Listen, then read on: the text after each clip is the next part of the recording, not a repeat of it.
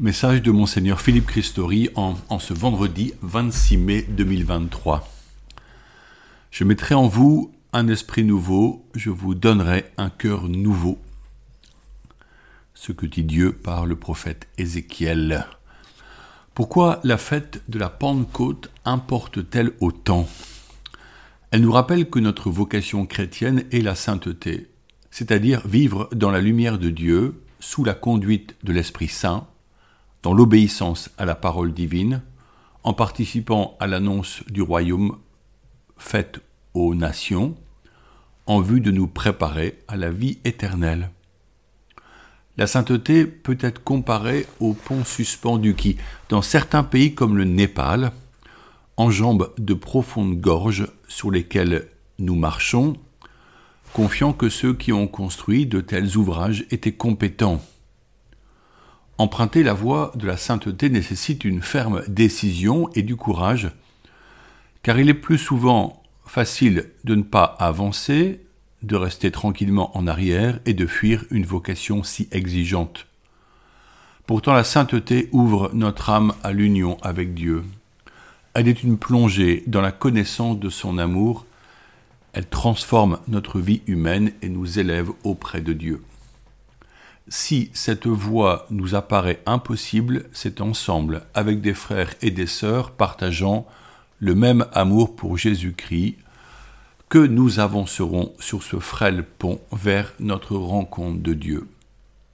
Certes, nous voyons nos fragilités, nous constatons notre propension à pécher, mais nous espérons que le pardon de Dieu nous est donné si nous le demandons d'un cœur sincère et, nous ne succombons pas aux tentations de désespoir devant un but si beau. Courage, avançons et ne doutons pas que nous puissions atteindre ces verts pâturages où nous reposerons en paix. Ce jour de la Pentecôte, les apôtres réunis avec la Vierge Marie, des disciples et parmi eux des femmes, reçoivent une force telle que leur vie est transformée au point d'oser aller au-devant des pèlerins nombreux à Jérusalem pour leur parler du Nazaréen, qui fut crucifié une quarantaine de jours plus tôt et qui est ressuscité. Le premier fruit de l'esprit est la disparition de leur peur. Ils osent sortir et parler ouvertement. Pierre donne alors la première prédication que Luc nous retranscrit dans les actes des apôtres. À l'entendre, des milliers de personnes sont touchées et demandent à suivre Jésus. Que devons-nous faire diront près de 3000 personnes sensibles à leur prophétie. La réponse que nous donne la parole de Dieu est toujours cette invitation forte. Convertissez-vous au Christ et croyez à l'Évangile. La fête de la Pentecôte 2023 est le jour à vivre dans la puissance du Saint-Esprit. Les fêtes liturgiques sont chaque fois des occasions d'un choix et d'un don. Un choix car chacun peut s'engager à vivre une vie renouvelée dans la grâce de la fête célébrée, et un don, autrement dit une grâce que Dieu offre à ceux et celles qui acquiescent à approfondir leur relation au Christ. Comment nous préparer davantage à cette fête? Il nous reste quelques jours. Une lecture enthousiasmante est celle du livre des Actes des Apôtres, dans lequel Saint Luc, qui en est l'auteur, décrit comment les apôtres et tous les disciples qui s'associent à leur mission se mettent à l'écoute du Saint-Esprit pour voyager, vivre des rencontres, enseigner et faire des disciples. Les voyages que font Pierre et Paul sont remplis de surprises, de joie, mais aussi de peine, voire de violence. Eux ne faiblissent pas. Courageusement, ils vont par les routes et par la mer, à la rencontre des Juifs comme des païens, pour leur révéler le message et le visage d'un Dieu unique qui s'est fait connaître par Jésus de Nazareth, lui-même mort par crucifixion et ressuscité par la volonté de Dieu. Ce message est nouveau, scandale chez les juifs, provocateur et cause de moquerie chez les païens. À Athènes, par exemple, au lieu de la sagesse grecque, Paul audacieusement explique à des philosophes que le Dieu inconnu, pour qui est dressé un autel, est celui qui se révèle par Jésus. Il parle sous l'inspiration du Saint-Esprit. Sa prédication a souvent été considérée comme un échec. Des auditeurs ricanent, mais les mots de Paul feront leur chemin dans le cœur et l'intelligence de plusieurs personnes, dont Denis et une femme d'Amaris. Ainsi l'apôtre, comme le semeur, sème généreusement la parole avec le risque qu'une part ne se perde, mais avec l'espérance que des fruits jailliront selon la volonté divine. Que sont devenus Denis, qu'on nomme l'Aréopagite, et Damaris? Ils sont devenus témoins de la résurrection. Aussi, je vous encourage à lire les actes des apôtres. Nous sommes nous-mêmes parfois les disciples qui annoncent et parfois les bénéficiaires de l'annonce. En tout cas, nous recevons le Saint-Esprit lorsque nous nous confions à lui, puisque Jésus a promis de l'envoyer. Quand il sera venu, lui, l'Esprit de vérité, il vous conduira dans toute la vérité. Fêter la Pentecôte, c'est aussi poser l'acte de foi que le Seigneur est vraiment avec nous et, comme dit Apocalypse, qu'il veut faire toute chose nouvelle. En voyageant récemment au Québec pour célébrer les 400 ans de la naissance de l'évêque Saint-François de Laval, né en Eure-et-Loire, nous avons vu comment les communautés catholiques de cette province du Canada souffrent face à une culture athée et même anticléricale. Certes, il serait possible de relire l'histoire, celle d'un pays façonné par les religieux et les religieuses, à travers les premières paroisses, les hôpitaux et les écoles. Cet engagement ecclésial envers les premiers colons et les Indiens autochtones a été réalisé avec un courage et une abnégation extraordinaires. Ces missionnaires acceptant de vivre des conditions de vie très dures, la mort qui frappait souvent, le froid terrible durant les mois d'hiver. Cependant, quatre siècles plus tard, la culture contemporaine rejette ce passé et ses valeurs.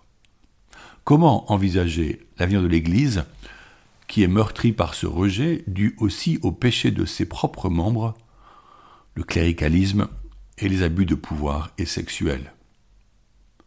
Le seul chemin n'est-il pas de vivre comme ses premiers apôtres, simplement en portant un message de paix et de foi, en enseignant à temps et à contre-temps l'Évangile, en acceptant comme à Athènes les moqueries, avec l'espérance que tous ne seront pas insensibles au message merveilleux que Jésus nous communique.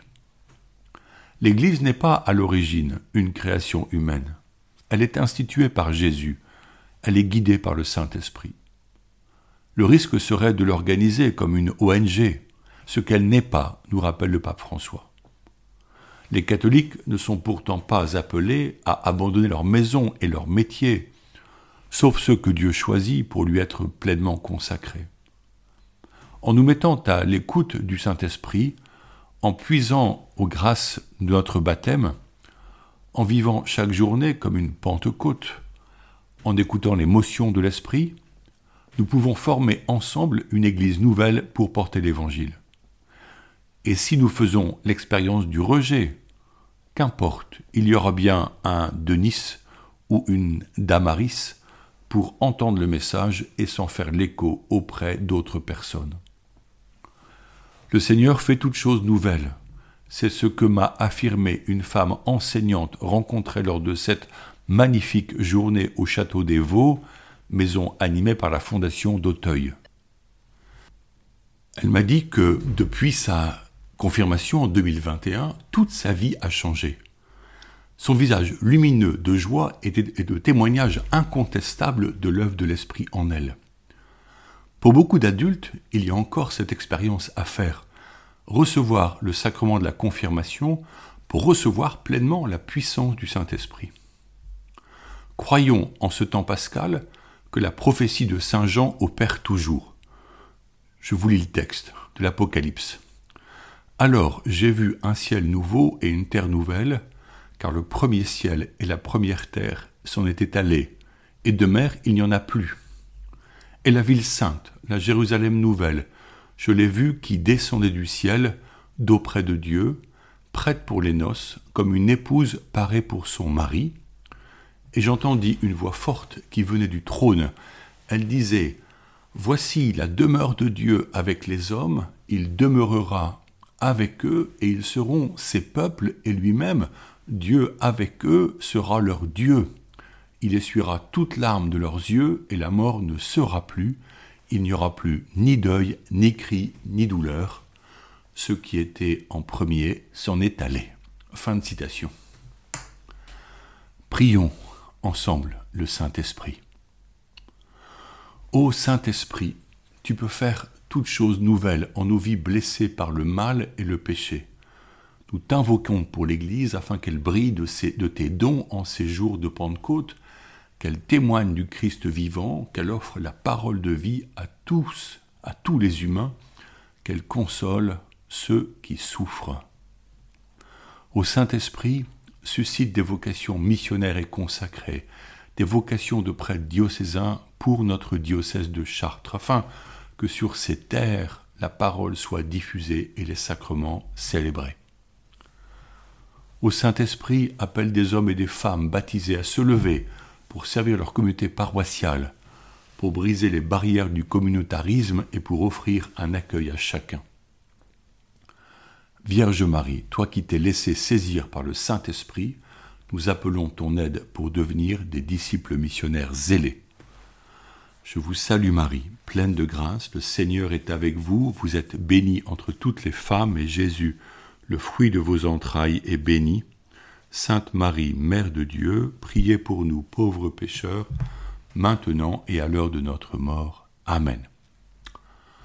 Bonne journée et bonne fête de Pentecôte.